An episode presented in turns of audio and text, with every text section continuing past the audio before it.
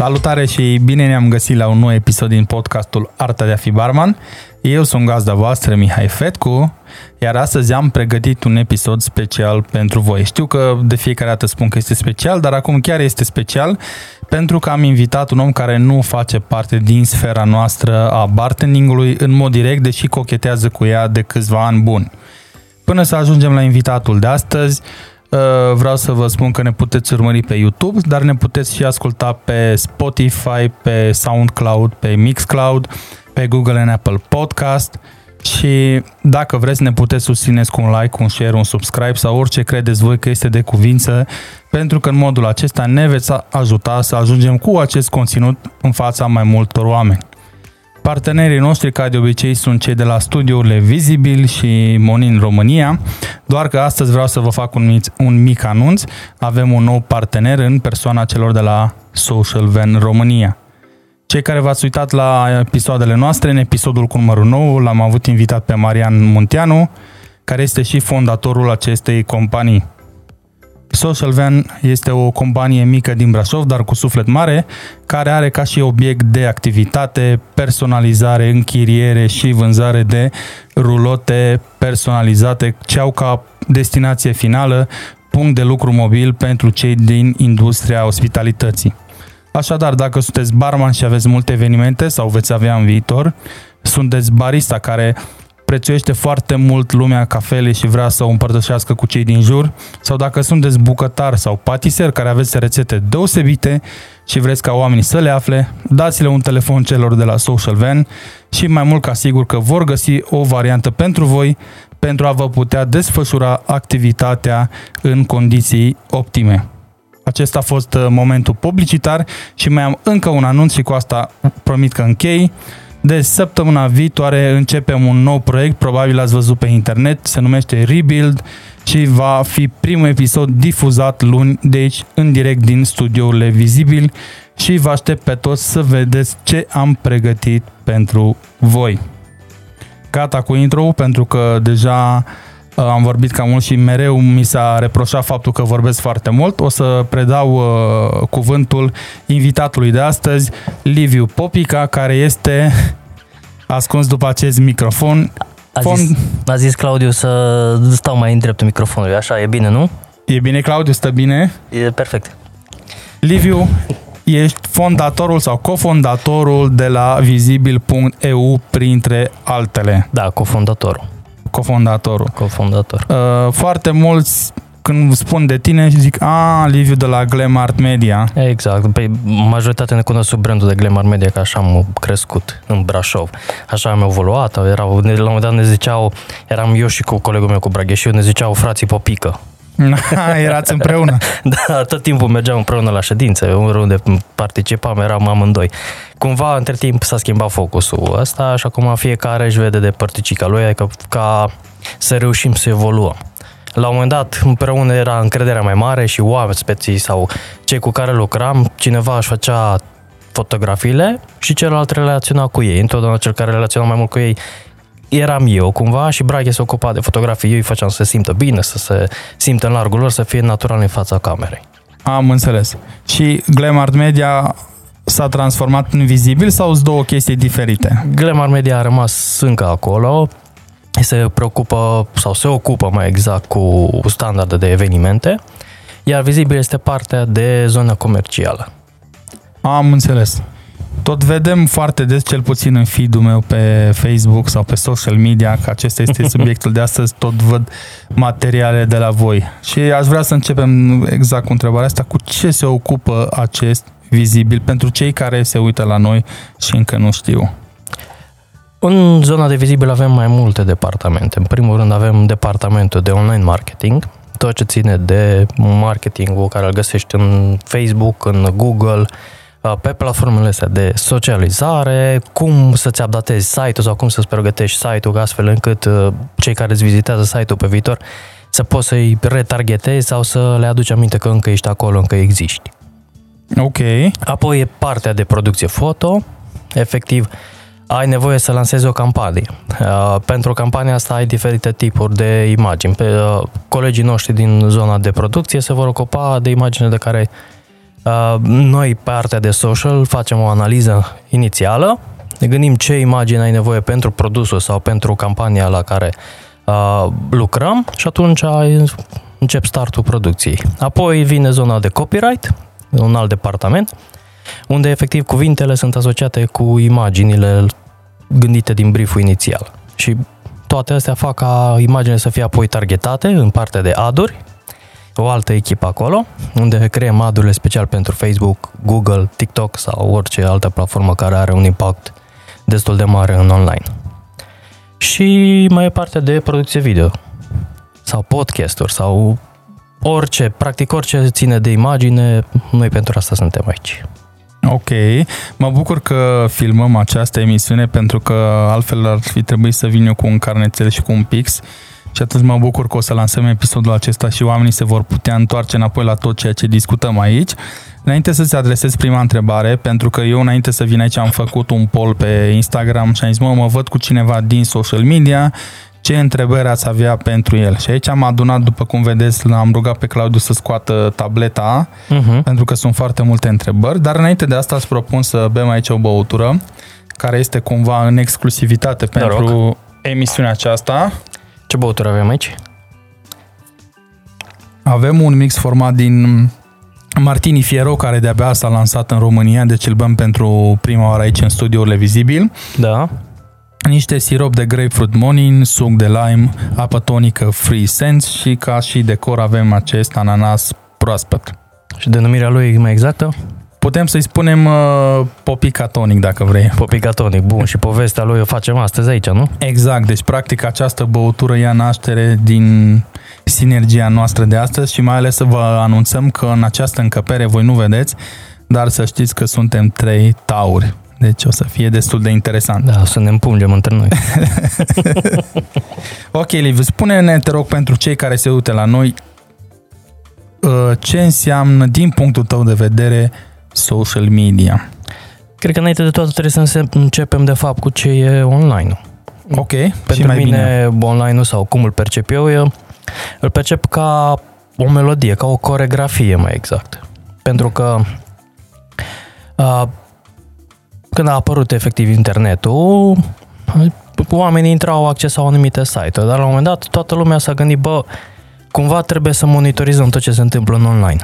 Și atunci e ca atunci când vrei să te iei de dans prima oară. Începi să dansezi, dar habar n-ai ce dansezi, știi? Faci niște mișcări care nu, nu poți să știi ce-ți va ieși.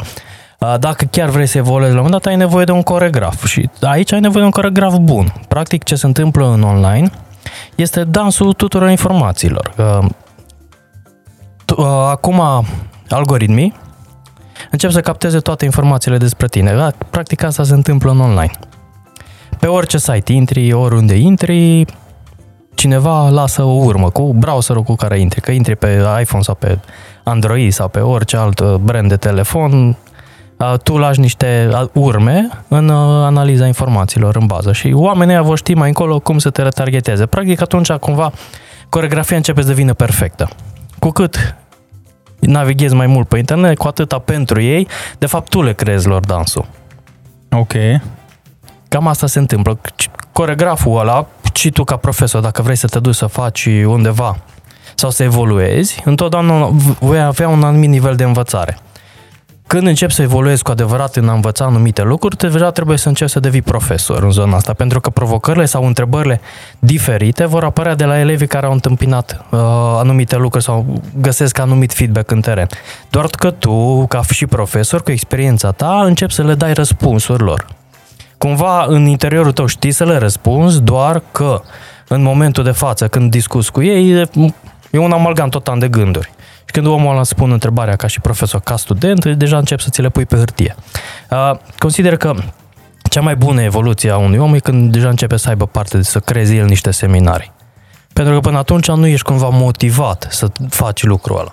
Când cineva zice, bă, vreau să fiu studentul tău pentru perioada asta, sau vreau să participe la seminarul tău, atunci oamenii sau cel care ține seminarul va începe să-și pune pe hârtie tot ce vrea să prezinte studentului și atunci reușești să-ți faci un plan bun de afaceri sau un plan de a-ți prezenta lucrurile astea.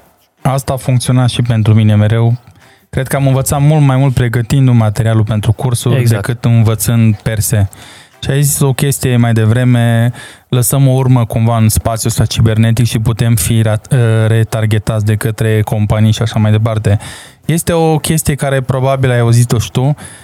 Cum se întâmplă sau cum poți să explici acest fenomen? Noi doi vorbim acum de o canapea. Da. Și mai încolo sau mâine mi-apare reclamă în feed despre canapele. E varianta lui Claudiu, Welcome to the dark side, we have cookies, nu, Claudiu? Uite, poți să o și pui acum pe... Ok. Da. Practic, ce sunt cookie-urile astea sau cum ar funcționa? Se zice că WhatsApp-ul sau mail-ul cumva ar fi securizate. Dar acum zece ani de zile era o mare bulversare în internet că atunci când trimiți un mesaj sau un mail pe un server, serverul ăsta îți analizează anumite cuvinte cheie și pe baza cuvintelor cheie care le depistează în mail-ul tău, el începe după aia să te retargeteze. Adică dacă tu scrii că te interesează un cocktail anume sau că vrei ceva, bă, uite, vreau să pregătim un cocktail pentru cineva, a, când ai trimis mail-ul ăla în serverul de, bază, de date, el recepționează cuvântul, nu-l interesează că ce ai scris despre cocktail, ăla, el poate percepe doar cuvântul de cocktail. Și atunci cineva când pune ca interese bă, zona de cocktail, tu poți să primești niște cocktailuri, niște reclame, niște aduri cu cocktailuri. Ok, deci nu este o cultă mondială care ne ascultă telefoanele și... Cumva tot o cultă care ne ascultă telefoanele, doar că privacy-ul nu mai este chiar așa cum ne așteptăm noi. Adică să fie encrypted o sută la sută, cum se așteaptă mulți. Am înțeles. Păi și ce e de făcut în cazul acesta în care eu nu vreau să fiu bombardat cu reclame? Începem să căutăm porumbei. Din ăștia să le trite mesajele legate de picior. Și gata. Altă soluție nu prea e. Chiar și mesajele, adică apeluri vocale, de cele mai multe ori recepționează anumite cuvinte cheie. Asta vreau să zic că am pățit odată, dar s-a întâmplat, e un caz singular și nu pot să zic că avem deja un pattern în care eu așteptam să urc în avion, în momentul în care telefonul era oprit, da. Și am avut o discuție pe un anumit subiect, dau iarăși exemplu cu canapeaua, dar era vorba de altceva. Și când am aterizat și am dat drumul la internet, am avut aia de la, despre chestia despre care am vorbit, ceea ce m-a speriat un pic. Uh-huh. Acum, cât sunt de periculoase astea? Pentru noi, m- poate să fie periculoasă pentru că efectiv tu îți vinzi informațiile. Adică stabilești la bază un algoritm special pentru ei ca să știe ce vei, poate să-ți cumpere pe viitor, dar... Că tot vorbim de marketingul ăsta online și de a cumva te targeta special, până la un moment dat marketingul ăsta online nu era foarte precis. Da, de ceva timp s-a schimbat total. Pentru ca să poți să faci, să creezi un marketing cât mai perfect și cât mai capabil, ai nevoie să cunoști omul pe interior. Adică să știi, da, să aduni date despre el, despre ce-i place, ce mănâncă, ce... să simți bătăile inimii, să simți dacă are emoții în anumite faze. Și atunci ce s-a întâmplat? Știi ce s-a întâmplat de fapt, nu? A lansat, au fost lansate uh, smartwatch-urile. Da. Și brățările. Exact, care îți iau pulsul, îți citesc E K G-ul, în ghilimele, că tot timpul vezi, Doamne, este pentru sănătatea ta. Da, e pe lângă faptul că ai și un punct, un beneficiu în sănătate, în același timp el știe când tu te uiți la un clip pe YouTube în care sunt prezentate anumite obiecte sau anumite lucruri, pulsul tău se va schimba. Că e mai sus sau mai jos, el știe și analizează tot timpul. Chiar și când dormi, ceasul ăla analizează tot timpul bătăile inimii și E K G-ul. Și atunci poate să știe când mai ai avut visele, dacă au fost cumva agitate sau... Ce faci imediat în dimineața când te trezești, poate să știi exact ce citești, intri pe telefon, de cei mai mulți. Cred că când se trezesc, tu iau telefonul în mână și încep să navigheze pe online. Un lucru care nu ar fi benefic din punct de vedere sănătate, pentru că în primele ore ale dimineții când te trezești, deja mental ești într-o altă stare. E că tu mental ești pregătit într-o stare de a capta informații cât mai bune. Dacă tu, în schimb, când te trezești, începi să stai pe telefon, informațiile tale sunt efectiv niște informații slabe. În loc să te trezești și te citești o carte, citești niște lucruri care să-ți organizeze eventual ziua în continuare sau ceva ce trebuie să stabilezi ca niște stâlpi, o fundație, să zic așa. Asta ar trebui să faci la primele ore ale dimineții. Dacă, în schimb, ești pe online, pe social media, ce faci toată ziua? Toată ziua începe să meargă prost, pentru că efectiv nu poți să te focusezi pe ceea ce faci. Am înțeles. Uite o chestie interesantă pe care am văzut-o în podcastul lui Joe Rogan legat de ceasurile astea inteligente. Povestea un invitat de-a lui că era taică-su, avea un ceas din ăsta inteligent și era cu bicicleta și nu știu cum a căzut așa într-o groapă. Da, și a apelat unul, doi sau ceva exact, de genul. Exact, și a venit și l-a luat. Asta mi se pare mega tare, dacă da, e adevărat. E am, am auzit și eu de faza asta, este tare într-adevăr, dar pentru ei mai mult decât viața unui om este faptul că reușește să colecteze o tonă de informații legate de... La care noi cumpere. Ne dăm acordul atunci exact. Când intrăm pe Facebook pentru că e gratis, nu? Sau Instagram, da. Sau toate astea. Facebook, Instagram, Google, orice site care îl accesezi, cele mai multe site-uri și pe care intri au anumiți pixel sau anumite analytics-uri instalate în spate. Și efectiv eu pot să știu tu când intri pe un site până în ce zonă te-ai dus. Dacă ai băgat în coș ceva, dacă nu ai băgat în coș ceva, cât ai scrolluit pe site-ul ăla, poți să analizezi de ce site-ul meu are anumite defecte în zona aia, adică de ce oamenii nu se duc mai jos de atâta să citească tot site-ul și să-mi pun niște semne de întrebare. Bă, dar ce se întâmplă aici? Am anumite defecte în imagine, am anumite defecte în redactare? Cum pot să uh, fac ca lucrul ăsta să fie cât mai fluent și oamenii să-l citească cât mai mult să se ducă în următoarea pagină? Ok... Claudiu, sper că ai baterii de rezervă pentru că se anunță o sesiune destul de lungă. Suntem legați la prize. Ok. O mică întrebare acum care n-are legătură cu ce am eu aici anotat. Cât stai tu în online în cont propriu pe zi? Adică nu să n-aibă legătură cu business-ul tău, pur și simplu pentru plăcerea ta. Mm, Ca și timp. Undeva la douăzeci de minute. Deci doar zi. Atât pentru tine. Pentru mine și restul până pe la cinci ore să adun în profilurile de business. Deci de asta răspunzi așa greu la mesaje. Eu, efectiv, mesajele pe Facebook le-am dezactivat total. A, da? Da, de văd mesajul mai târziu. A, am înțeles. Dacă vrea cineva să-mi scrie, mă găsește pe WhatsApp. A, sau okay. La telefon. Bun, am început destul de puternic, aș zice eu. Da. Și uite aici, am o întrebare care cumva ai răspuns mare parte până acum, dar aș vrea să o reiau pentru că mi se pare că este destul de interesant și întrebarea vine așa, da? Deci nu... judecăm cel care a pus întrebarea, pur și Clar. Simplu eu o citesc, da? De ce să angajez o agenție de media când pot să fac eu postările? Asta e cumva cu du-te vinul. Poți să începi să-ți faci tu postările, doar că la bază ai nevoie de multe, multe ore de experiență în spate.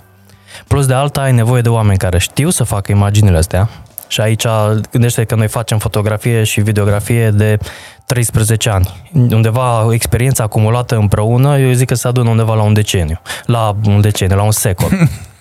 Deci gândește-te de câtă experiență ai nevoie ca să începi să faci ceva să fie atrăgător pentru oameni.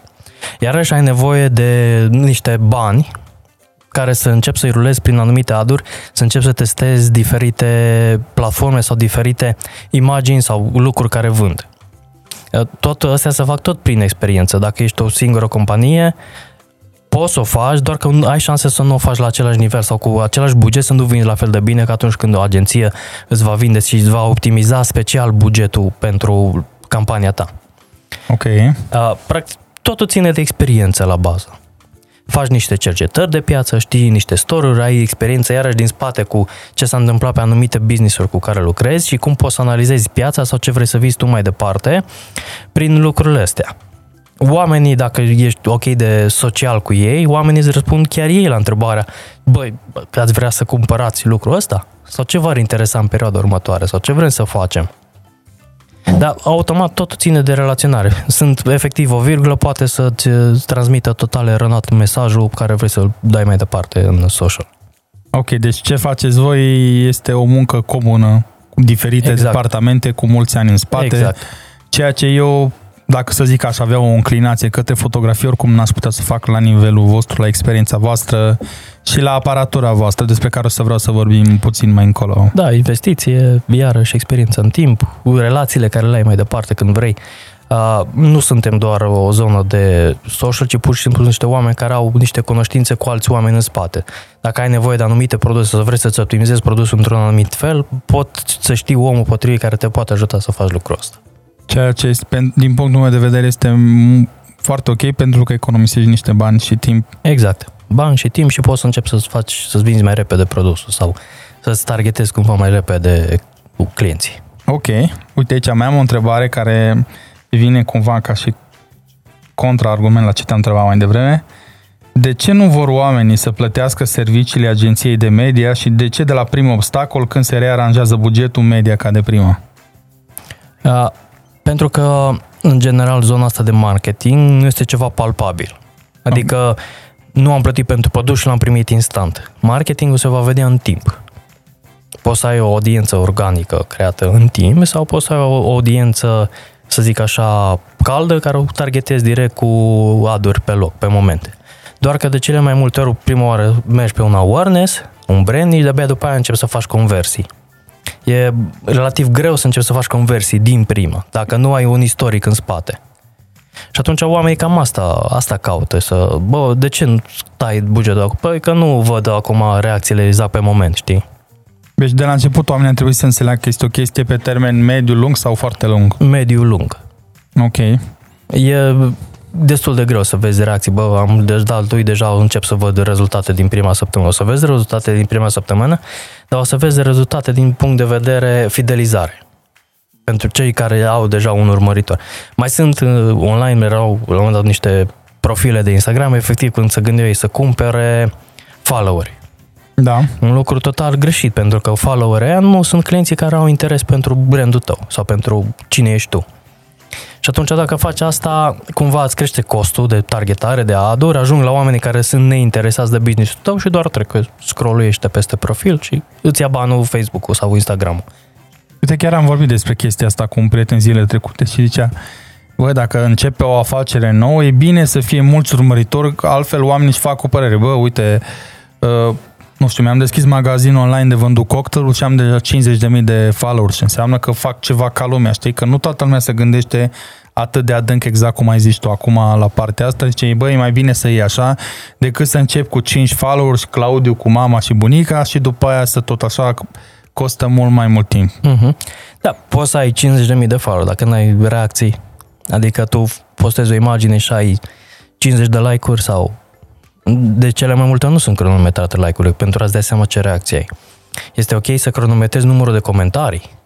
Atunci poți să-ți dai seama exact cât de bun ești în ceea ce faci. Comentariile pe bune. Comentariile pe bune, da. Că mai sunt și comentarii care vin roboți, efectiv, sunt puși roboți ca să-ți comenteze cumva, să-i vizitezi tu profilul, să-i dai follow sau îți dă follow iarăși automatizat și tu să își crească el contul autom- special în zona asta.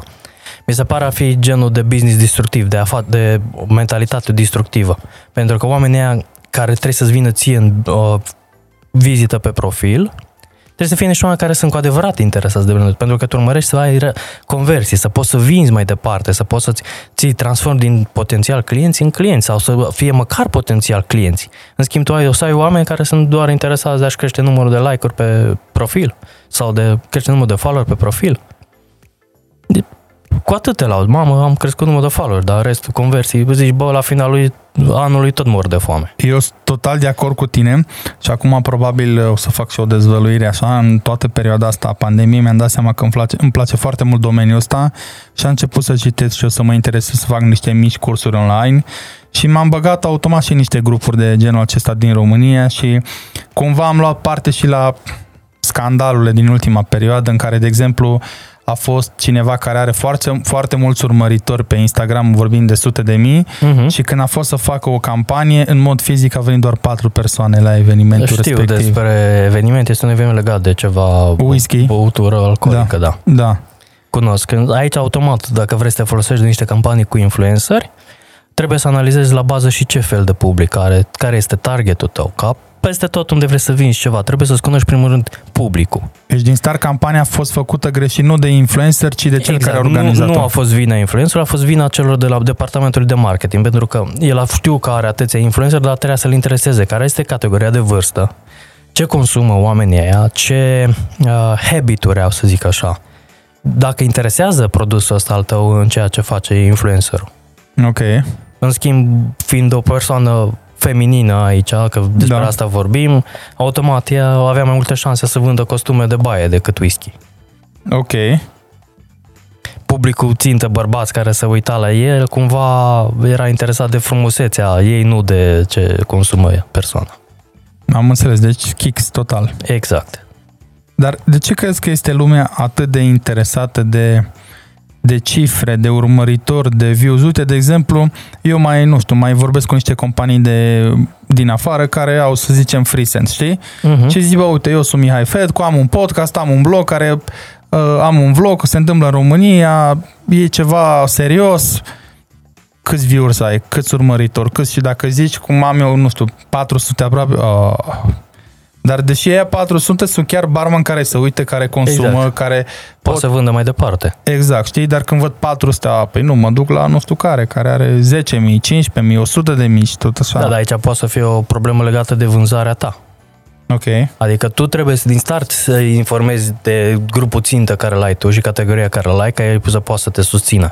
Că e o diferență să ai patru sute de urmăritori care se uită doar de dragul de a se uita, băi, ce mai zice omul ăsta, versus oameni care poate să vândă mai departe.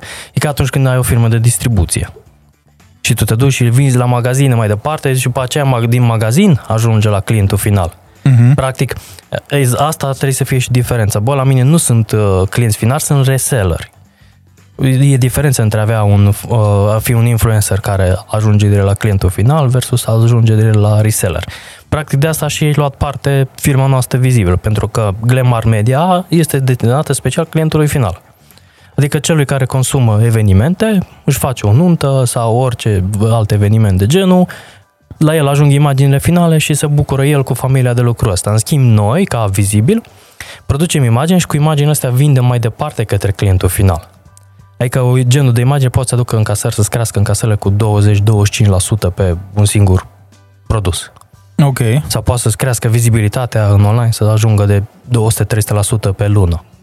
Uite, chiar mi-am notat aici o, și o să vreau să luăm pe toate, pe fiecare în parte, vizual, text, design, video și așa mai departe. Mai am aici o întrebare care să, să vedem, să, să ne dăm seama dacă se înțelege. Eu cred că înțeleg ce a vrut să zică. Ce să cauți când nu știi ce să cauți în materie de social media? Ce să cauți când nu știi ce să cauți? Da. În primul rând trebuie să o iei cu începutul. Ok. Dacă ești la început de drum, nu știu, vreau să-mi deschid un magazin de vândut cocktailuri online. Da. Ce ar trebui să fac primii pași? Să studiezi potențiale clienți. Ok. Vezi ce vor la cocktailul ăsta? Dacă le place mai dulce, le place mai amar, ce trenduri sunt în piață anul ăsta, ce se poartă practic anul ăsta. De-aia la bază și Institutul Pantone lansează în fiecare an culoarea anului. Pentru mm. că totul la bază este făcut pe niște studii. Niște studii de zeci de zile la în urmă, care efectiv dictează ce se va întâmpla în anul următor. Ce tendințe au oamenii în funcție de evenimentele care au luat parte în anul dinainte. Adică, da, cum a fost acum o pandemie, s-ar putea ca anul douăzeci și unu să fie cumva într-o zonă mai întunecată, mai neagră. Pentru că asta e oameni, sunt habiturile care au influențat pe oameni la anumite decizii. Sau dacă se vrea ca toată populația asta, de cât suntem noi șapte miliarde și ceva, cumva să o facă să uite de ceea ce s-a întâmplat în anii douăzeci, cumva să le luminezi calea, să se gândească la niște lucruri mai pozitive. Și atunci culoarea anului poate să fie una mai deschisă, ceva mai pastelată. Anul ăsta, cumva, să știa, cred că o să fie un an mai pandemic, pentru că, efectiv, este un albastru coral, un albastru destul de închis. Și asta tinde spre zona asta de morbiditate, spre ceva care te întunecă, te face să fii mai dur în interiorul tău, să uh, schimbi total comportamentul față de ce era înainte. Că, uite-te, în două mii nouăsprezece a fost un coral, e o culoare, un pastel destul de deschis, care te făcea să fii flower power. Okay. Și practic asta se întâmplă și cu cocktail-ul, de-aia și la bază ai niște culori deschise, care dacă vrei prin culoare să transmiți niște povești care să te facă să-ți placă, să fii wow, ce mișto e culoarea, sau legat de mood-ul tău, dacă tu, eu ca și cu oaspete, vin la, vin la tine la bar și mă simt cumva posomorât, eu consider că barmanul ar trebui să încerce să-i dea un cocktail care să fie deschis, să fie colorat, să facă cumva să intre în mood-ul ăla de fericire. Dacă tu îi dai niște cocktail care sunt închise în culoare, la adâncești mai tare în starea asta. Sau cred că, acum vorbesc din domeniul meu, să folosească ingrediente care să-i ofere acea mică doză de exact. Fericire de care are nevoie. Da, pe lângă ingrediente este foarte importantă și culoarea. Da, și am, am văzut de multe ori, și aici vorbesc chiar de mine, nu știu, am făcut o băutură, s-a dus la masă și a venit, vreau și eu ce-i trimis acolo, dar nu știe ce are înăuntru, dacă îi place, exact. Dacă nu-i place, dar i-a plăcut cum arată și... culoare, pentru că noi suntem obișnuiți să cumpărăm cu ochii, de cele mai multe ori. Abia după aia începem să cumpărăm, să ne interesăm despre produsul ăla. De-aia și țin vorba de imagine, că să crezi vizibilitatea cumva, trebuie ca imaginea asta să aibă o structură, o parte de culoare în funcție de publicul căruia te adresezi. Ok. Și aici intrăm fix în partea asta. Eu am făcut așa, postare, care am împărțit-o în mai multe categorii și avem prima parte, vizual, fotografie sau video. Cumpărăm sau furăm? Și cum facem să ajungă virală? Și de ce toată lumea vrea să aibă chestii virale? Pentru că, practic, viralitatea te face cumva să nu mai cheltui bani pe lucrul ăsta. Ok. Gândește-te că o mare campanie cumva făcută viral și cu costuri reduse aproape de zero a fost campania de la Hawkers. Efectiv, iarna, prin pădure, când toată lumea era la schi, apărea un Yeti care alerga prin pădure. Și atunci toată lumea ce gândea, începea să scoată telefonul, să-l pozeze, îi vedea silueta pe acolo prin pădure și apăreau la canalele de știri, a fost văzut un Yeti acolo în perioada asta, a apărut toată media, s-a îndreptat spre zona în care se ținea concursul de schi sau ce era iarăși, nu neapărat concurs de schi, era un ăsta, un, o stațiune de schi. Și cumva... toată media a reușit să-l prindă în cadru pe Yeti ăsta. Și atunci când a apărut Yeti, ce avea la var? O pereche de ochelari de soare Hawkers. Foarte tare. Da, și practic e genul de vânzare sau de campanie care au costuri aproape reduse. Și asta a fost virală. Dar asta a fost gândită. A fost gândită, da. E o campanie virală gândită. Că poți să se întâmple și nefericiri de genul să ajungi viral. E partea a doua, cum e Fail Army. Ok. Doar de cele mai multe, dacă vrei să faci niște campanii inteligente, ceva care să te scoată să fii viral, trebuie să le gândești din timp. Nu știu dacă ai văzut sau urmărești Game of Thrones. Da. Și a fost acolo o scenă în care a apărut un par de Starbucks acolo în film. Aia a fost ceva gândit, a fost din greșeală? Eu zic că a fost gândit, adică gândește-te că într-o producție cinematografică nu este doar cel care face montajul și a sărit peste el efectiv, ci este directorul de imagine, director de producție, Uh, și tot se uită peste imaginea finală și înainte de a fi lansată este iarăși te uiți la imaginile astea încă o dată. Și de paharul ăla clar se știa că o să fie acolo. Deci n-avea cum să scape din greșeală, exact. Să fie o eroare. Okay. Exact, n-avea cum să scape. Uh, deja sunt prea multe lucruri sau prea multe verificări tehnice la bază. Am Sunt înțeles. Anumite protocoale care trebuie să le urmezi, nu poți să sari peste ele, dacă le sari peste ele nu mai colaborezi niciodată cu studioul ăla sau ai șanse cum efectiv să ieși din industria asta. Ok, deci e o chestie mega serioasă. Exact, este o chestie mega serioasă, ca toate lucrurile care ajung virale la un moment dat sunt chestii serioase și gândite cumva în strategii, în timp. Până și tabletele grafice, cum le știm noi, au fost gândite în timp că se vor lansa peste câțiva ani și au apărut în filme gen Star Wars sau acum ne uităm la filme cum ar fi uh, pe Netflix acum, Claudiu, zic că și tu știi. Fauda. Fauda. În afară de Fauda nu mai știm altceva. Nu mai știi. La care te referi? Uite, Westworld, cum e acum pe H B O. Da. Acolo și ai niște tehnologii prezentate în viitor și peste câțiva ani sigur vor apărea tehnologiile de genul. Dar dacă ar fi să o luăm așa și în filmele cu Charlie Chaplin, el vorbea la ceva care acum este un telefon, știi? Da, cumva în subconștient. Marketingul ce să-l faci din când sunt oamenii mici din subconștient. Deci de mici îi luăm la... Exact, de mici. Nu ierți. Ok, la partea de, am zis așa, până să vedem cum ar trebui să fie un foto sau un video. Cumpărăm sau furăm? De furat nu prea merge. Adică putem să furăm idei din stânga în dreapta, dar ca să creăm ceva care să, să, să fie stilul nostru. Sau să cumpărăm anumite imagini de stoc, dar de cel mai multe oameni am văzut că se reacționează destul de slab la imaginile de stoc, pentru că simt că nu este produsul tău, nu este lucru care te definește pe tine. Că de cel mai multe încep să ai o audiență deja formată, niște oameni care știu ceea ce faci și dacă începi să folosești un stoc, deja oamenii nu sunt atașați de ceea ce faci tu și văd că nu este stilul tău. În subconștient îți dai seama foarte ușor de dacă anumite lucruri sunt produse de tine sau sunt făcute la tine versus niște lucruri care sunt luate de pe stoc. Am văzut că foarte multe, eu vorbesc de lumea barului, foarte multe localuri folosesc imagini de genul acesta, exact, și pe mine nu că mă deranjează neapărat, dar îmi dau seama dacă de la o poză de prezentare pentru, nu știu, o pizza, tu deja pui o poză care nu-ți aparține ție, cât de departe putea să mergi cu genul acesta de abordare. Și până la urmă am avut-o doar și pe Aura aici, invitată în episodul, cred că numărul patru sau cinci. Nu este atât de scump pentru un restaurant ca să faci un meniu, să faci niște poze și să le folosești mai departe.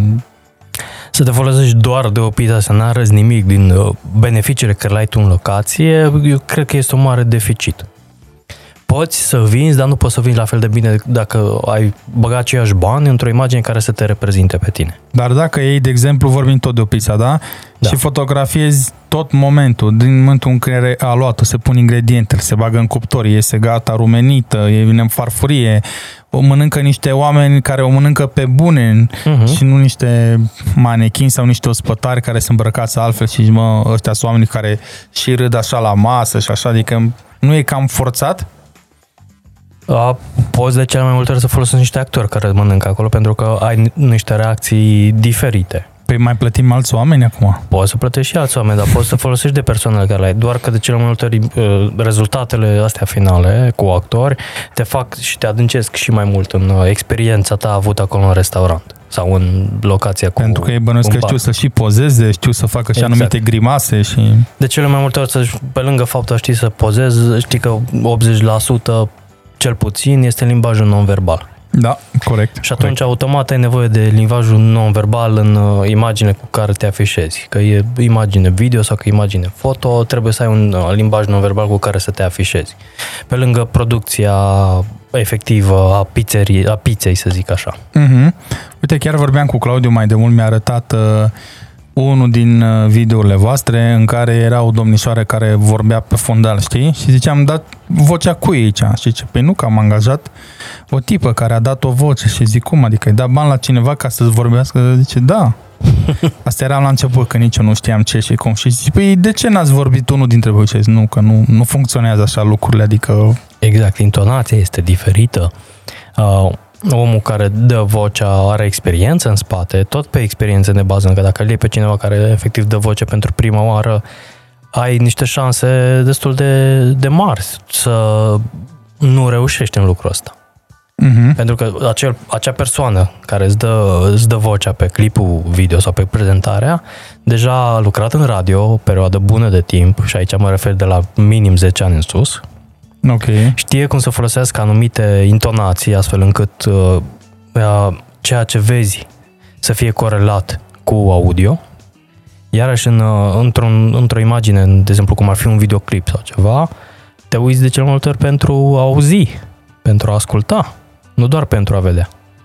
Okay. În, uh, în clipurile sau în clipurile de prezentare foarte mult sunt uh, efectele sonore, ca ceea ce îți influențează experiența ta de a fi acolo sau de a analiza anumite imagini. Dacă pui doar o, am pus o producție și ai pus doar o melodie pe spate, oamenii se uită la ea, dar nu, nu pot să reacționeze la fel de bine. În schimb, dacă pui niște efecte de tranziții, niște efecte care să-i adâncească starea lui de foame sau să-i adâncească starea lui de satisfacție la final, atunci clipul tău poate să crească de la douăzeci la sută la șaptezeci la sută ca și reacții.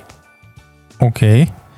Păi, în cazul de față, și acum am vorbit doar foarte puțin, când te gândești, sau din punctul tău de vedere, da, când se gândește cineva să deschidă un local, hai zicem un restaurant, un bar, a trebuit de la început în bugetul inițial să cuprindă și toate chestiile astea pe care le-am vorbit și urmează să le discutăm și mai departe? Adică cum ai vedea tu bugetată partea asta de comunicare, prezentare și așa mai departe? Dacă are buget pentru așa ceva, ar fi ideal să se ocupe de așa ceva, pentru că în felul ăsta poți să ai un flux de clienți constant sau poți să ai un flux de clienți care să crească. Dacă ești într-o zonă cu vad, atunci zona asta de a-i îți crește cumva publicul, poate să stagneze o perioadă până începi să-ți revii. Dar la un moment dat vrei să, efectiv vrei să crești numărul de clienți sau de oaspeți din localitate, din zona asta. Și atunci este nevoie să mergi mai departe. De ce Coca-Cola după atâta ani încă îi vezi, îi vezi că îi investesc în reclame? Când efectiv toată lumea știe de Coca-Cola și poate să bea Coca-Cola când vor ei. Dar cumva dacă primești reclama asta tot timpul, îți readuc aminte că ei încă sunt acolo pentru tine, încă îi găsești acolo și știu că oamenii ăia sunt încă dedicați lucrului ăsta. Ok. Cum ai putea verifica, nu știu, să zicem, după un parteneriat de minim un an de zile cu o agenție, cum ai putea verifica sau prin ce instrumente să vezi dacă acea colaborare ți-a adus beneficii? Și aici vorbim chiar de vânzări directe. Totul se poate vedea în cifre. Automat având o istorie în spate, îți dai seama și faci niște preconizări de cifre sau de încasări bazat pe un an sau doi ani de zile. În schimb, când începi să lucrezi cu o companie de genul, o să vezi că la finalul contractului trebuie cumva cifrele trebuie să fie crescute mult. Ok, deci se poate măsura, da? Exact, și oamenii când vin la tine știu ce să mănânce din prima sau ce să comande, dacă decât versus, bă, am venit ia să văd ce ai în meniu, sau vine, bă, am venit că am văzut aia la voi în meniu că e bună. Ok, da, corect. Acolo e diferența. Iarăși poți să-ți dai seama după niște analize să pui niște coduri de reduceri. Să te folosești de niște coduri de reducere. De exemplu, vrei să faci o campanie cu un influencer, îi pui un cod de reducere la final și omul când vine la tine zice codul de reducere și tu ai cumva ai cronometrat codul, bă, codul ăsta de reducere a fost folosit de atâtea ori. Și știi cât de bine ți-a vândut influencerul ăla sau cât de bine nu ți-a vândut și dacă mai merită să investești în el sau să cauți încă unul sau dacă chiar merită eventual să investești în zona asta de influencer versus să ataca alt canal de media. La deal-ul ăsta din experiența ta cu influencer sau cu micro-influencers, cum se face? Îi plătești la început și vezi cum merge campania sau îl plătești la final în funcție de rezultate sau dacă el n-a performat, el rămâne cu banii și tu cu gaura în buget? De cele mai multe dată duci pe zonă de test, adică da, el rămâne cu banii și tu cu gaura în buget. Ok, deci trebuie gândită foarte, foarte bine de la început exact. Toată partea asta. Da, sau depinde, iarăși depinde de cum uh, relaționezi cu el sau cum te înțelegi cu el. Poți să-i zici, bă, dacă am ăsta îți plătesc atâta, dacă nu am anumite încasări îți dau doar o sumă atâta. Ok. Adică totul ține de vorba de cum negociezi cu el. M-am înțeles. Și din perspectiva ta sau din ce știi tu, este scump să lucrezi cu un influencer? Se merită, nu se merită? Depinde de influencer foarte mult. În funcție de ce zonă activează. Iarăși poate să, mai nou au început să fie folosite campaniile cu micro-influencer, nu cu influencer mari. Pentru că deja influencerii mai au anumite pretenții monetare, să zic așa, destul de ridicate și atunci în, în timp este mai rentabil să lucrezi cu micro-influencer, să împarți bugetul la șase influencer care în total poate să-ți creezi o audiență mult mai mare decât ți-ar crea cel un singur influencer care avea costul la total, la toți cei șase. Ok, și de rezultatul final pe care îl cere, nu știu, clientul sau compania. Cine este responsabil? Agenția, influencerul, amândoi? Cum e? În general, agenția este influ- pentru că ea poate să-i recomande lucrul ăsta. Bă, hai să investim într-o campanie cu influenceri, să mergem pe nivelul ăsta și să vedem ce se întâmplă. Dar depinde de fiecare, iarăși, cum are vorba de negociere. Poți să zic că, bă, aș recomanda ca să facem o zonă de test, adică un episod pilot în care să vedem ce, cât de multe reacții putem să avem cu influencer. Și ăla să zic că da, sunt de acord, facem testul ăsta pentru zona asta, pentru ce lucrăm noi pentru restaurant și vedem dacă e rentabil sau nu. Și toată lumea este de acord, pentru că toți vin cu cunoștințele, celălalt vine cu bugetul și se vadă la final ce rezultat au. Ok. Te-am întrebat pentru că probabil știi mai bine decât mine, a fost episodul ăsta cu Colo, în care agențiile s-au cam spălat pe mâini și zic, cine Colo? Nu știu cine e băiatul ăsta, nu, nici pe aici n-a trecut, nici nu l-am văzut și la revedere, știi? Uh-huh. Cine e responsabil de chestia asta? Sau dacă luăm, nu știu, scandalul Plaj Bio, cine ar trebui să-și asume responsabilitatea pentru ceea ce s-a întâmplat acolo? Adică unde se oprește uh, nu neapărat responsabilitatea, nu știu, vi, a cui a fost vina în cazul de față? Cine răspunde din punct de vedere, nu știu, penal? Acolo este clar vina influencerului, nu vina agenției. Pentru că agenția a studiat, a văzut la bază ce public țintă are sau ce oameni are el, doar că deci, în cazul de față, de Colo vorbim, a fost o, efectiv o eroare apărută din cauza lui. Asta, într-adevăr, poate să cumva să-ți afecteze imaginea. Dacă, ei, dacă faci niște pași rapizi și iei niște comunici anumite aspecte care le-ai avut, cumva poți să-ți uh, refaci imaginea care a avut de pierdut în punctul ăsta de vedere. Și următoarea întrebare, noi am mai discutat în offline treaba asta, când e vorba să faci, nu știu, să-ți repari imaginea sau să faci damage control, care ar fi cea mai bună variantă? Am văzut foarte mulți șterg comentariile sau criticile aduse la adresa lor. Atunci când începi să ștergi comentariile, cumva algoritmul începe să te penalizeze pentru aspectul ăsta. Ei, na, da? Da. Tot, tot ce faci în online, algoritmul acționează pentru tine sau împotriva ta. Și automat când începi să faci pașii ăștia, să ștergi comentarii sau oamenii încep să aibă niște reacții negative la comentariile tale, să încep să-ți dea hide din feed, algoritmul te penalizează. Poate să te penalizeze prin a te afișa în mai multe feed-uri la persoane, poate să te penalizeze prin a-ți crește costul pe ad-uri, poate să te penalizeze prin a ajunge la mai puțin la mai puține persoane cu niște costuri foarte ridicate. Și atunci, la un moment dat, deja nu mai devine rentabil pentru tine să investești în platforma asta, dacă faci multe greșeli de genul. Ok. Tu ai, nu știu, în toți anii ăștia de când ești la Vizibil, ai avut situații în care a trebuit să faci damage control pentru vreun client și dacă da, cum ai făcut să o scoți la capăt? Am avut situații întâmpinate în aspectul ăsta. Și de cele mai multe ori a fost din cauza lipsei unui quality control. Deși îl informasem cu aspectul ăsta, băi, trebuie să ai un quality control acolo, în care să ții cont de aspectul ăsta, pentru că recenziile pe tine pe pagină sau mesajele care le primești legate de anumite aspecte, trebuie să ai o bază de date cu ele, să știi cu ce întâmpini când vrei să lansezi anumite produse. Și lucrurile astea erau automat, erau notate, nu? Și erau comunicate mai departe. Băi, uite, ai deficit în zona aia, ai deficit în zona aia, hai să facem acolo ca să optimizăm produsul, astfel încât să poți să nu mai ai review-uri de genul și să scadă rata de, nesatisfa- de satisfacție, să scadă oam- rata de oameni nemulțumiți, să zic așa, să crească rata de satisfacție. Și atunci îi transmit mai departe, dar cumva nu s-a ținut cont de aspectul ăsta. Și a zis că se rezolvă, se rezolvă, se rezolvă. Și după aia, când ai vândut de mii de lei, sute de mii, mai exact, deja începi să ai un... începe să vină valul de reacții negative.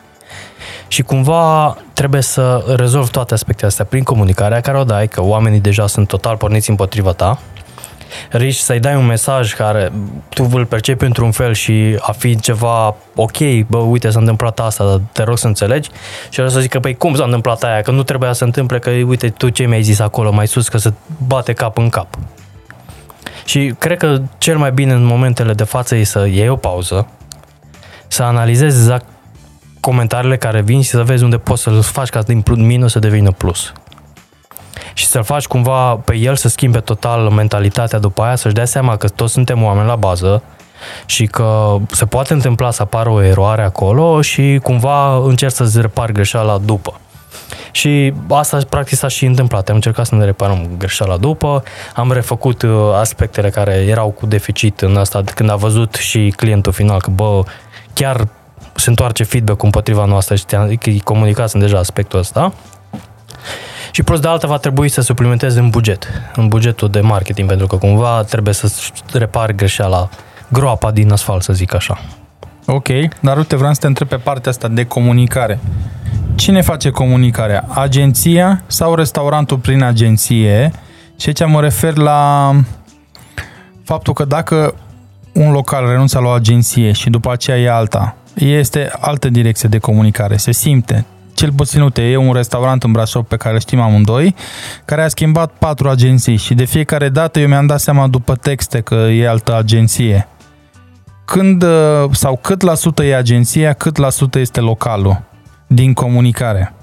Depinde de fiecare business, pentru că poți să ai mână liberă sau poți să ai o, așa, o mână legată la spate și cu una să scrii. Și atunci, dacă apar conflictele astea de interes, se poate cumva ca ce vrei să transmiți tu mai departe să nu fie pe același punct comun.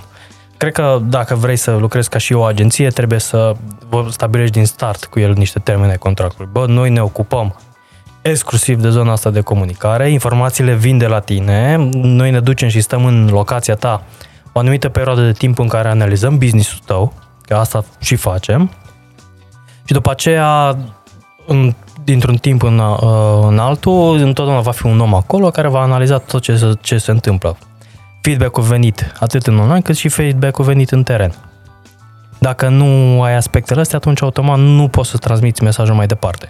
Iarăși este foarte important canalul prin care transmiți mesajele. Că fiind Facebook, ai un canal, o audiență formată dintr-o anumită categorie de vârstă, Instagram are o altă categorie de vârstă, TikTok o altă categorie de vârstă și atunci mesajele trebuie să fie cumva diferite între ele. Ok. Ce faci cu, cu haterii sau oamenii care comentează și sunt afiliați cumva cu concurența ta și vor totuși să-ți strice imaginea? Cu haterii poți cumva să-i faci să-ți vină pe drumul cel bun, că am întâlnit de foarte multe ori hater și prin comunicare am făcut ca la final să râdem toți și să ne simțim bine, că am avut parte de experiența asta, chiar dacă ce-a zis la început era negativ, doar că tu acel negativ cumva trebuie să-l crezi, să-l faci devin unul pozitiv. Și chiar din partea unui hater, să zic așa, am avut parte și de o expunere gratuită. Că a început cu un comentariu negativ, ha, ha, ha, și eu i-am zis, dar de ce să faci așa când poți să faci așa și de asta, a râs și el, a râs și noi și ne-a făcut parte de, un, de o reclamă pe un radio național. Ok. Doar din faptul că am reușit să transform comentariul negativ într-unul pozitiv. Deci se aplică chestia aia, there's no publicity like bad publicity sau ceva? Exact, de... exact. Sau poți să mai ai iarăși zona asta, cum ai zis tu, de cei care sunt puși de concurență, să-ți lase anumite comentarii sau anumite review-uri acolo, poți să le arăți potențialul tăi clienți că nu este așa cum zice el și că efectiv el nu a fost la tine în locație să-ți depisteze lucrul ăla sau ceea ce s-a întâmplat în momentul ăla de față a, este venit din partea unei concurențe sau cumva trebuie să o pui să fie în subconștient tot aspectul ăsta. Ok. Adică nu poți să-i dai pe față, a, că tu ești venit de la concurență și ai venit ca să ne distrugi pe noi sau să ne faci nume. Nu, nu poți să dai, să mergi chiar așa sus. Dar cumva pe cel care îți citește sau cel care citește mai departe review-ul trebuie să-l faci să înțeleagă că omul este pornit împotriva ta. Ok, deci și aici se poate rezolva. Și aici se poate rezolva, da. Totul ține de zona de comunicare și pentru asta avem noi experți în comunicare aici. Hai să vorbim puțin despre ei, pentru că eu am terminat la, studi- la litere la studii americane, dar acum sper să nu-mi iau hate, dar nu cred că am învățat mare lucru, știi? Adică mi se pare că am învățat mai mult după, știi? După ce am început să citesc cărți, să mă duc, să călătoresc, să urmăresc, să ascult podcast-uri, să citesc tot felul de bloguri și așa mai departe. Sunt foarte mulți care, și am văzut în comunicare, nu știu, pe Facebook, pe Instagram, foarte multe texte aiurea, dezacorduri, greșeli gramaticale, tot felul de chestii de genul ăsta. Cum putem face să o reducem la minim dacă nu avem un buget pentru niște experți? Și ce face un expert mai exact? Un expert poate să-ți creeze niște greșeli gramaticale special făcute ca să-ți ridice zona de, vi- de vizibil și viral. Ei, na. Da, da, da.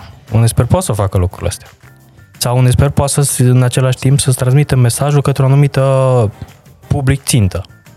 Iarăși mesajele în funcție cu dezacordul sau anumite lucruri poate să fie spre un anumit public țintă, iar mesajele concepute și gândite, strategii și bine sunt iarăși spre un alt public țintă cu un anumit uh, intelect față de cei care știm noi. Deci, practic, fiecare mesaj are publicului țintă. Și atunci asta înțeleg că în comunicare, dacă te raportezi la mai multe audiențe, ar trebui și mesajul modificat, ar trebui un mix din mai multe, adică nu poți să scrii ca la Harvard să vorbești cu cineva care poate nu înțelege niște termeni. Exact. Și invers, cu unul care este educat să le cu... cu termeni specifici sau științifici. Da. Da, atunci ai nevoie să poți să, odată să mergi cu un mesaj științific, odată poți să mergi cu un mesaj academic mai puțin, în altă parte poți să mergi efectiv cu un mesaj, să zic așa, special conceput pentru zona de tineret. De-aia și Fanta, uite, de cele mai multe ori apelează acum în zona de mesaje create sau reclamele create cu copii. Că ei sunt cei care creează reclamele, cred că ai văzut reclama. S-ar putea, nu s-ar putea, nu știu sigur. Și atunci ai să folosesc de imaginați, pentru că cei mai des consumatorii de Fanta sau asta e zona de tineret. Și mesajul este special conceput pentru zona asta. Uite, la fel s-a întâmplat și cu campania de la Old Spice. Au făcut un studiu de piață, că totul pleacă de la studiu de piață și au constatat că clienții uh, celor care folosesc uh, gelul de duș sunt femeile. Pentru că bărbații întotdeauna când se duc și fac duș, folosesc ce gel găsesc la îndemână. Nu, nu-și cumpără un gel anume, că vă... Așa e. Și atunci reclamele special făcute la Old Spice sunt adresate publicului țintă către femei. Pentru că ele sunt cele care le cumpără gelul de duș, ele sunt cele care se îngrijesc de baie, le pun în baie. Și se uită ce are, ce exact. Nu are, cum să fie, cu volum, corect. Fără, corect, corect, da. Cât de lung ar trebui să fie un text? Depinde care este ținta. Și aici este foarte complicat, dacă complicat, în ghilimele. Dacă vrei să-l targetezi sau să-l sponsorizezi mai târziu, trebuie să fie un text destul de scurt, pentru că nu ți apar mai mult de șaizeci de astea de caractere. Dacă vrei efectiv să-l faci într-o postare în care știi că îl urmăresc oamenii tăi și sunt interesați, depinde cum transmiți primele informații, sunt cele mai importante. Primele informații. Exact, primele informații. Dacă pui în textul de bază, pui primele informații astfel încât să-l faci pe el să vrea să dea read more, atunci ți-ai atins cumva scopul. Dacă primele mesaje sunt pe la nu-l mai interesează să dea read more și nu, nu mai interesează postul tău. Iarăși în zona de social media, Facebook, Instagram, este foarte important cât de mult stă peste imaginea ta.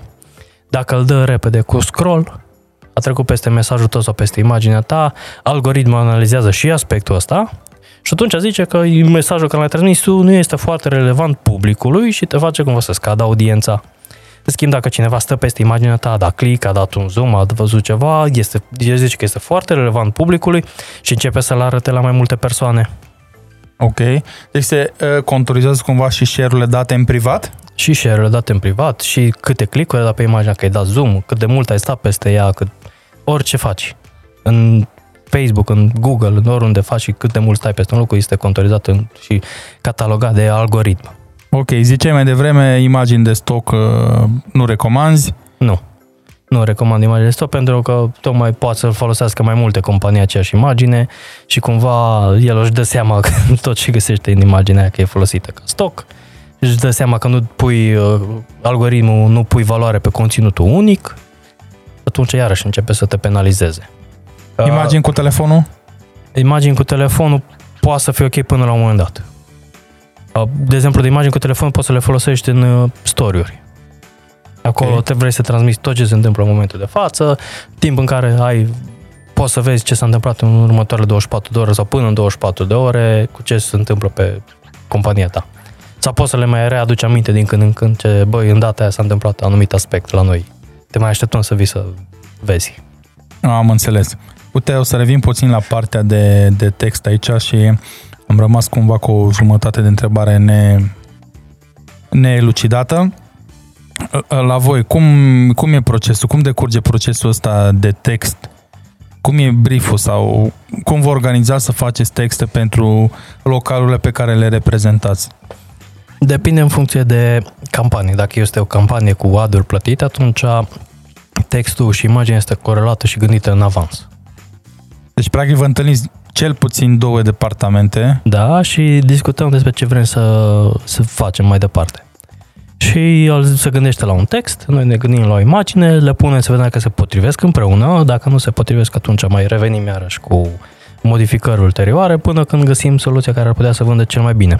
Iarăși mai poate să fie în zona că ai deja imaginea făcută și o testezi în, func- în funcție de reacțiile care le-ai primit în online. Pentru că e diferența de așteptări versus realitate. A, De cele mai multe marketeri cred că imaginea asta vinde mai bine versus așteptările care le sunt, bă, imaginea asta vinde mai prost decât celelalte. Și lucrul ăsta poți să-ți dai seama numai prin teste, pentru că totul este relaționat de oamenii care trăiesc anumite sentimente în momentul respectiv, au anumite atașări în momentul respectiv și imaginea care tu o consideri ca fi wow, se vânde mai puțin decât o imagine care zic tu ca și fotograf sau videograf, zici, bă, a, asta... Și clientul tău sau oaspetele poate să zică, mamă, ce tare e asta, versus alta care îi se pare, a, n-are niciun efect pentru el.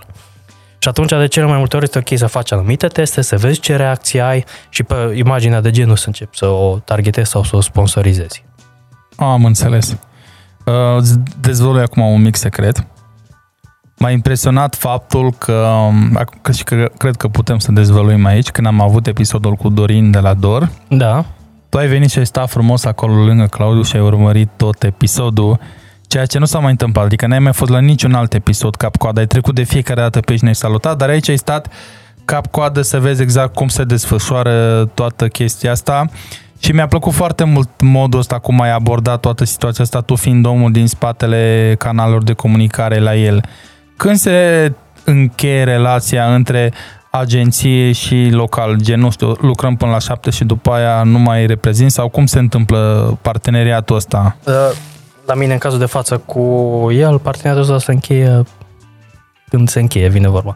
Dacă mie îmi vine o idee la douăsprezece noaptea și el e activ, eu am trimis-o și el este cumva, este receptiv ideii mele, atunci o putem continua împreună. Adică, cred că business-ul nu se oprește niciodată. Ok. Chiar dacă tu, ca persoană, ai un program anume, nevastă mea consideră asta, că s-a terminat programul, gata, nu mai. Eu consider că business-ul nu se oprește niciodată. Așa și eu, de aceeași părere, eram curios ce zici tu. Că nu e, nu e un job pe care poți să-l oprești, să-l pornești când exact. Vrei tu, știi? Pentru că de cele mai multe ori simți inspirații, în anumite momente vrei să vezi dacă clientul cu care lucrezi tu este de acord cu inspirația asta sau cu momentul ăsta. Și atunci, dacă e cumva, poți să-l și îl știi că e genul de om care poate să-ți răspundă la o întrebare sau la anumite aspecte la ora aia, atunci îți faci treaba. Dacă îl vezi ca fi genul de om așa, nemțește o sută la sută și după ora cinci și-a terminat activitatea, clar, nu-i scrii după ora asta. Dar asta poți să dai seama doar lucrând cu el. Am înțeles. Rămânem tot la partea de vizual și aș vrea să vorbim puțin de video. Aici nu știu, e terenul tău sau lui Claudiu? Este mai mult în zona terenului Claudiu, dar că știu că anul douăzeci a fost declarat ca fiind anul video, pe lângă anul pandemiei. Da, eu am auzit că este anul podcast. Este și anul podcast, dar oficial era declarat ca fiind anul video. Ok, și... În, în zona de social media. Nu știu dacă ai văzut episodul cu Aura, dar am încheiat-o așa într-un, cu un citat pe care l-am tot de la Claudiu, pe care îl știu, și zice așa: Photo is king, video is King Kong. King Kong. Bun citată. Se, se aplică? Se aplică, da. Cum ar trebui să facem videourile? Pentru prezentare, hai să vorbim, vorbim de lumea noastră a barului, de restaurante, de localuri. Te adresezi barmanilor sau clientului final? Clientului final. Eu sunt un restaurant acum. Iarăși trebuie să faci o analiză, că îți vezi ce consumă clientul tău final din punct de vedere video, ce îl interesează la barul tău, ca să știi cum poți să vizi mai departe prin video asta. Ok. Poți să faci un video creativ în care să-ți prezinți un cocktail anume sau un produs anume care îl ai în bar, să zică, mamă, oamenii, e mișto. Gen un produs cârlig? Un produs cârlig, da. Sau, efectiv, poți să f- îți fidelizezi cumva clienții, să le dai niște hinturi cum să-și facă un cocktail acasă. Uite, asta mi se pare mega șmecher ce zici și... Din câte știu, n-am văzut pe nimeni să facă un tutorial ca și local pentru cei de acasă. Uite, asta e băutura ce o vindem la bar, dar dacă vrei să o faci acasă, uite aici Claudiu și vă arată el cum se face, știi? Uh-huh. Uite, asta e o idee foarte bună de... de... Da, pentru că barul este atât de complex și tu poți să faci atât de multe cocktailuri, încât clientul este foarte greu să înceapă să-și facă și la exact același cocktail care îl faci tu în bar. Sau îl faci acasă și vede că nu iese la fel și atunci zice, bă, mai bine mă duc și-l beau la ei. Uh-huh, uh-huh. E un, poate să fie un beneficiu clar, un plus. Ok, care este, și urăsc cuvântul ăsta, secretul din spatele filmărilor voastre pe care eu le consider de succes? Adică am comparat videourile pe care le-ați făcut voi și le-ați lansat până acum cu alte videouri pe care na, eu le-am văzut în piață. Acum de când sunt aproape de Claudiu, cam știu la ce să mă uit, știi, din cum mai este un montaj, tranziții, lumini, saturație. Secretul nostru este faptul că suntem mai mulți aici.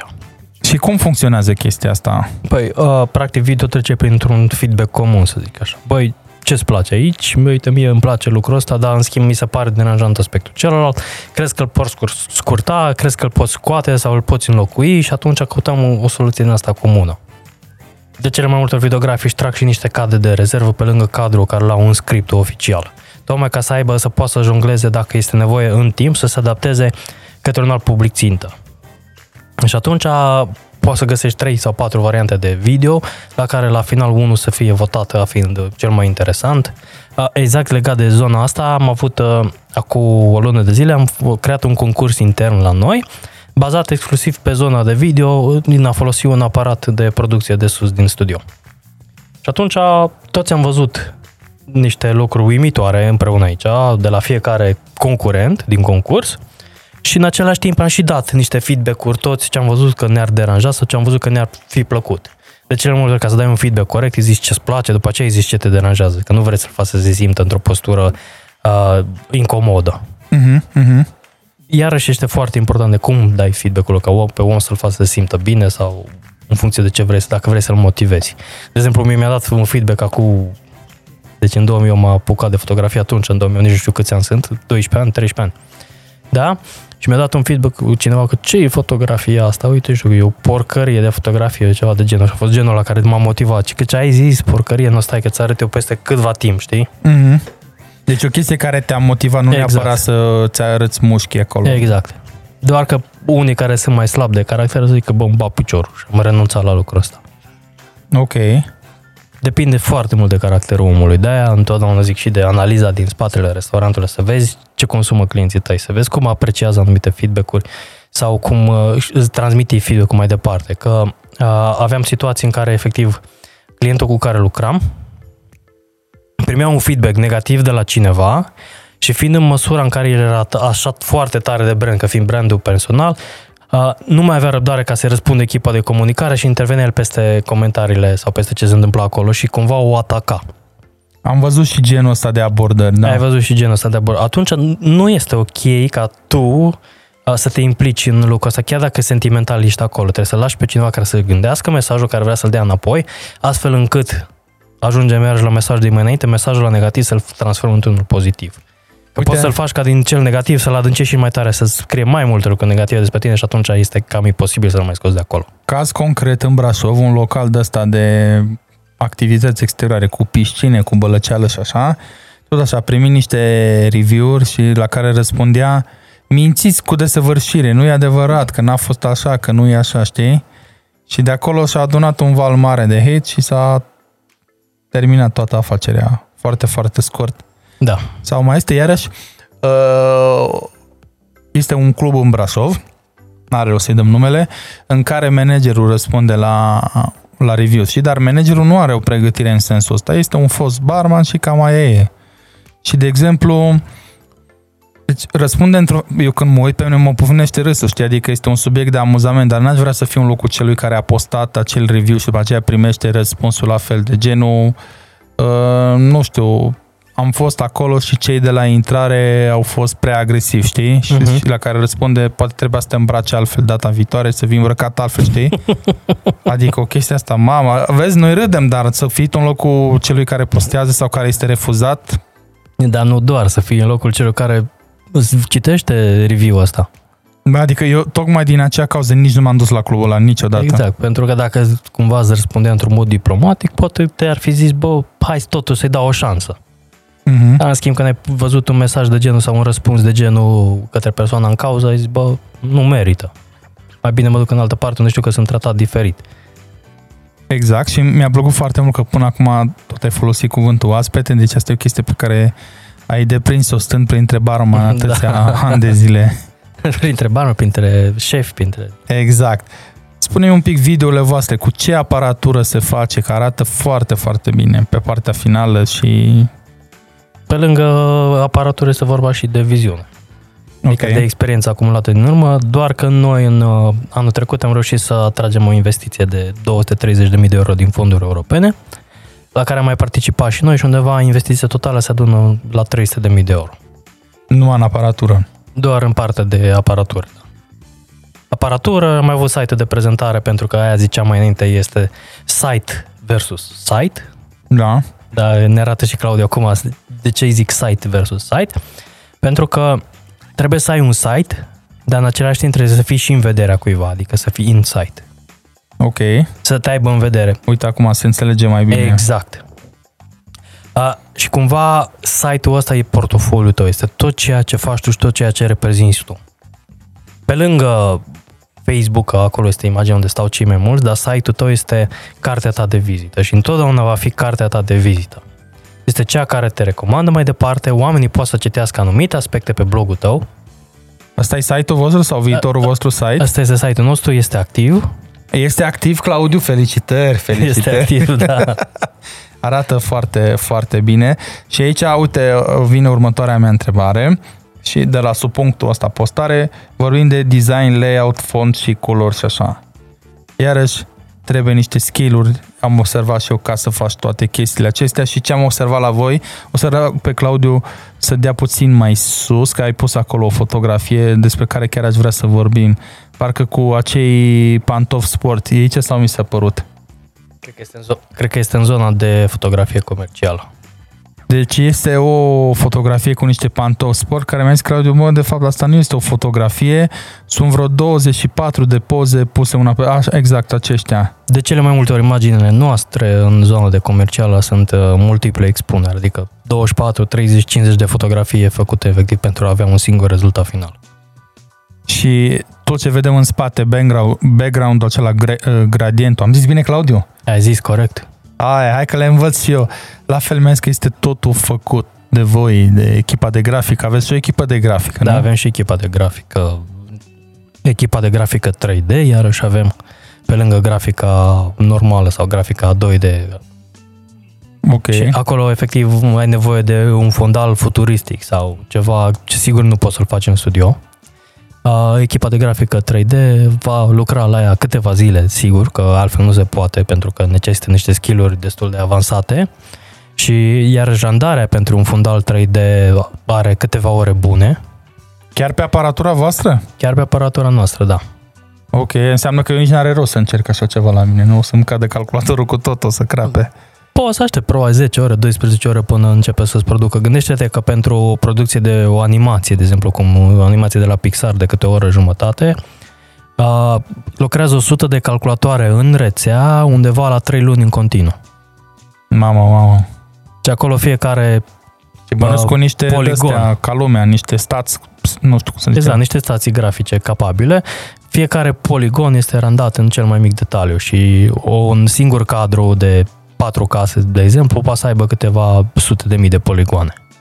Și ai nevoie de minim douăzeci și patru de cadre ca să creezi o secundă de filmare și în total ai atâtea secunde calculată, îți ies câteva zeci de zile. Da, e, e un pic de lucru acolo. Da. Dar automat depinde de, de zona asta. Putem să intrăm mai amănunțite în ultimul motor grafic de la Unreal, care a fost lansat acum de vreo lună de zile, ce știe să producă miliarde de poligoane în timp real. Și tot o să se poate pe PlayStation cinci.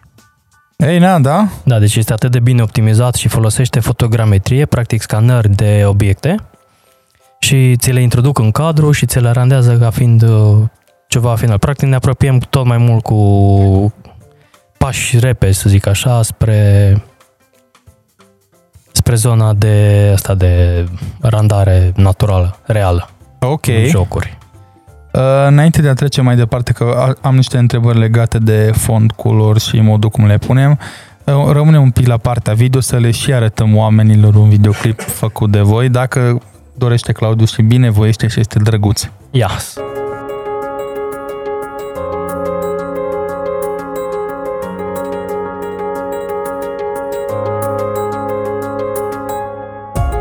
Cum vedem noi această perioadă?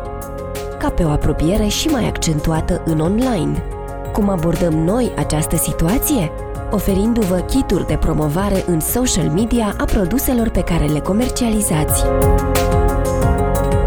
Pe ce ne bazăm? Pe puterea de convingere a imaginilor de calitate, care sunt principalul factor în decizia de cumpărare.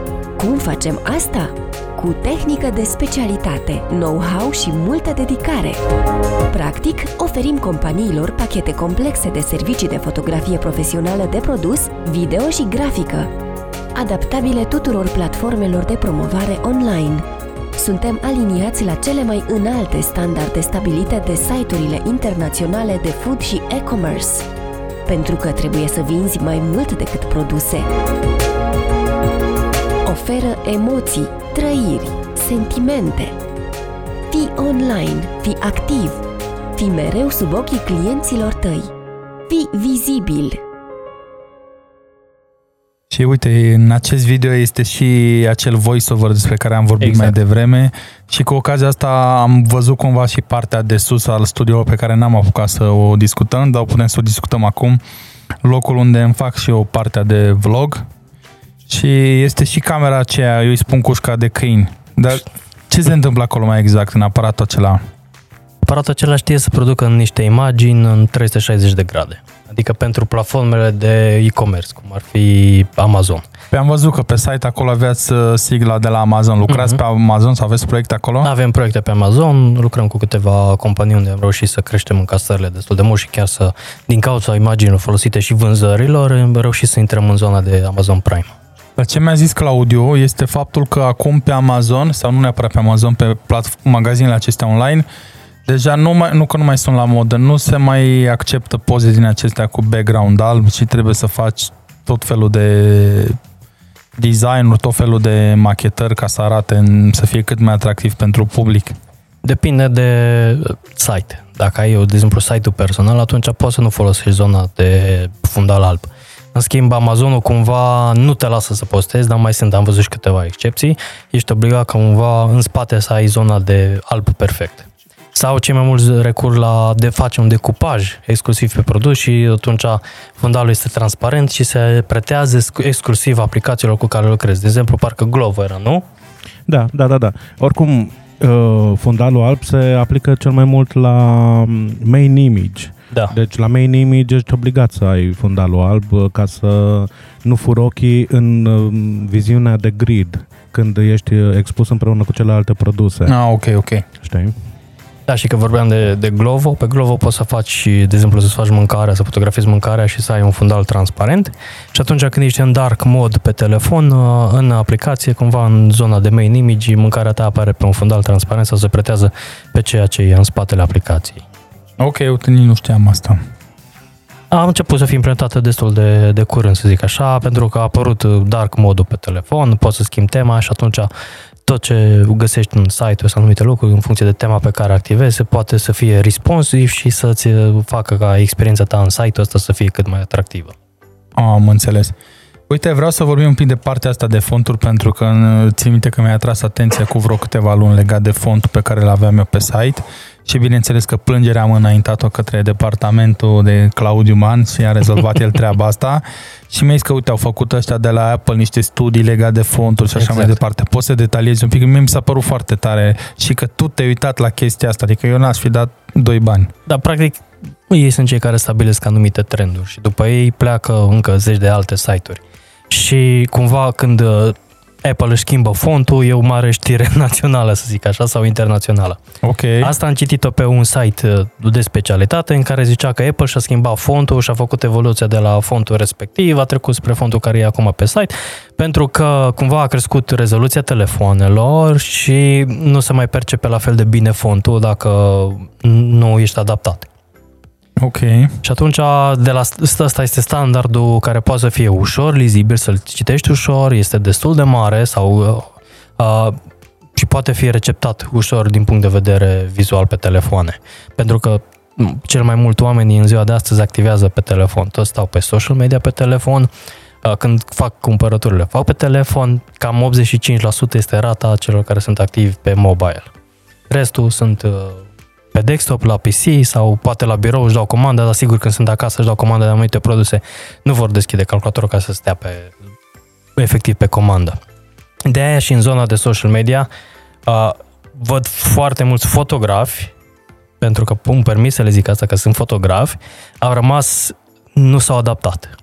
Ok. Uh, și cei mai mulți care lucrează cu fotografi să-și producă imaginile pentru business-ul lor, au o greșeală din start, pentru că nu e o companie de media și nu știe să se adapteze exclusiv pentru zona asta, îi vezi că au fotografiile împinse pe landscape. Pe Facebook, pe Instagram, fotografii pusele pe landscape din cauza că a făcut un fotograf acolo. Și nu i-a făcut o persoană care e un fotograf și lucrează cu o companie de media, știe ce înseamnă social media, știe cum se pretează, cum are nevoie de imagini, nu vine cu un brief inițial. Și atunci eu din start penalizez business-urile de genul care au pun fotografii pe landscape în zona lor de social media. Că arăți cu patruzeci la sută mai puține informații decât ai putea să o arăți în mod normal. Apropo de asta, chiar vorbeam cu Claudiu înainte să începem și deja s-a strâmbat și mi-am dat seama că nu-i place. Am descoperit niște programe prin care vin cu niște template-uri și poți să-ți faci tu un mic design. Ce mi-a plăcut la ele este că poți să alegi Instagram Story, Instagram Post, Facebook post, YouTube thumbnail și așa mai departe, care sunt deja, nu știu, resized, Da, specifică rezoluția pe, special pentru zona. Ceea ce asta te ajută foarte mult și mi-am dat seama că este o diferență mare. Adică dacă iau o, o fotografie și o fac Instagram post și o pun pe Instagram story, e total diferită. Exact, este total diferită. Poți, plus de alta, pe story poți să arăți mai multe uh, informații, pe wall poți să arăți mai puține informații, dar și acolo trebuie să știi cum o așezi și cum o postezi. Ok, avem aici o întrebare și cu asta încheiem întrebările generale. Am înțeles. În social media, când este ceva prea mult și când este ceva prea puțin? Adică unde e punctul ăla de echilibru? Din punct de vedere uh, writing sau din punct de vedere comunicare, imagine? Care implică toate astea, poză, foto, video, text. Și asta vreau să te întreb, cât de des ar trebui să postăm? Și la ce intervale? Bun, ai mai multe întrebări la care fiecare are câte un răspuns lung. Cum mai baterie, Claudiu? Acum. Are Claudiu baterie, de-i bătaie. Deci hai să începem cu prima și după aceea trebuie să da. mă le pui pe următoarele. Uh, care era prima? Prima întrebare, hai să o luăm așa, cât de des să postezi? Cât de des să postezi? Iarăși este foarte relevant în funcție de numărul de followeri. Uh, poți să postezi o dată pe zi, o dată la două zile maxim. Cam așa aș recomanda. Dar sunt care postează, nu știu, de trei ori pe zi. Da, nu e prea mult? Dacă ai, să zicem, cincizeci de mii de followers sau optzeci de mii de followers, este ok să postezi de trei ori pe zi. Okay. Este foarte relevant conținutul care îl dai. Că poți să dai un conținut de calitate și să postezi de trei ori pe zi și oamenii să fie atrași, sau poți să dai un conținut doar de dragul de a avea un conținut și să faci trei postări pe zi și să ai interacțiunea totală să fie mai slabă decât dacă ai postat o dată la două zile sau la trei zile. Ok. Totul depinde de cât de bine arată imaginea ta și ce vrei să transmiți mai departe. Și interval, ca și interval orar? Este foarte relevant în funcție de publicul țintă care îl ai, sau publicul, sau de audiența formată, să zic mai exact. Dacă tu ai audiență tânără, ai șanse ca ăștia să se trezească pe undeva pe la nouă zece și de-abia atunci să înceapă să activezi în zona de online. Și la douăsprezece unu noaptea să fie încă activi. În schimb, dacă ai o audiență cu o vârstă mai mare de treizeci, ai șanse ca oamenii să se trezească la șapte dimineața, să înceapă să activeze la șapte dimineața. De cele mai multe ori niște pro- programe care îți fac o analiză sau chiar și în Facebook ai niște analytics-uri în care îți arată publicul tău cât de mult activează și care sunt orele active. Perioada asta cu pandemia a fost total diferită, pentru că de cele mai multe ori activitatea în online nu mai era ca înainte, nu avea picuri. Mhm. Uh-huh. Și era una constantă tot timpul. Că plecai de la douăsprezece ziua până la douăsprezece noaptea, activitatea era constantă, diferențiau, de exemplu, aveam undeva la șase mii de vizitatori pe oră. Și mergea așa până se termina săptămâna. În schimb, înainte de perioada de pandemie, aveam șase mii la douăsprezece ziua, scădea la unu, doi, trei, când venea pauză de masă, era iarăși un pic, după aceea scădea până la șase, șapte, când începeau să intre iară pe telefon. Când, de exemplu, ajungea la ora șase să fie cinci sute. Păi iarăși creștea până la nouă zece seara. Și atunci, practic, vrei să-ți postezi imaginea, poți să încerci diferite strategii. Vrei să o postezi în zona în care ai puține picuri, dar vrei cumva ca cei care intră mai târziu pe profil să poată să-l depisteze, sau vrei să-l pui exact când e maximul de audiență. De cel mai mult răzărăși ca să-l postezi exact când e maximul de audiență, pentru că în felul ăsta algoritmul te face și te păstrează încă în feed și te dă mai departe în feed. Dacă îl postezi într-o zonă când audiența este destul de scăzută, cumva algoritmul reacționează cu postarea ta, zice că nu este relevantă și te bagă, te ascunde în zona de dark. Iarăși mai văd pe câte unii că postează imaginile și folosesc, de exemplu, pe Instagram.